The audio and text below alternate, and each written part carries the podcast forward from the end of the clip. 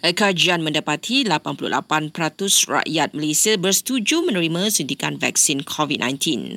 Menurut Kementerian Kesihatan Datuk Seri Dr. Adam Baba, ia bermakna bilangan penduduk yang menolaknya adalah kecil iaitu cuma 10%.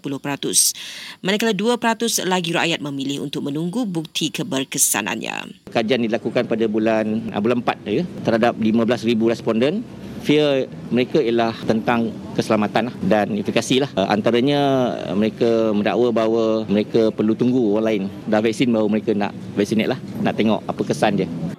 Dalam perkembangan berkaitan, lebih 3.5 juta vaksin COVID-19 dijangka tiba di Malaysia bulan ini.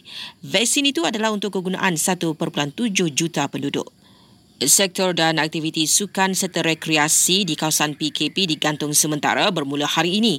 Ia melibatkan semua aktiviti sukan dan rekreasi di premis komersial, awam dan kawasan terbuka.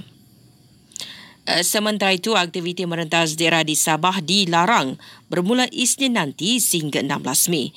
Sekatan jalan raya akan dilaksanakan dalam tempoh itu dan pengecualian hanya untuk kes kecemasan.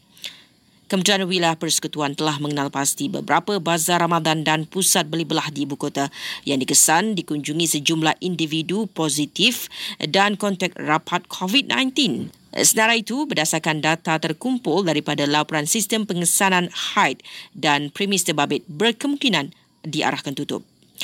Dan kira-kira 70,000 penuntut IPT mula pulang ke rumah secara berperingkat hari ini sempena cuti Aidilfitri.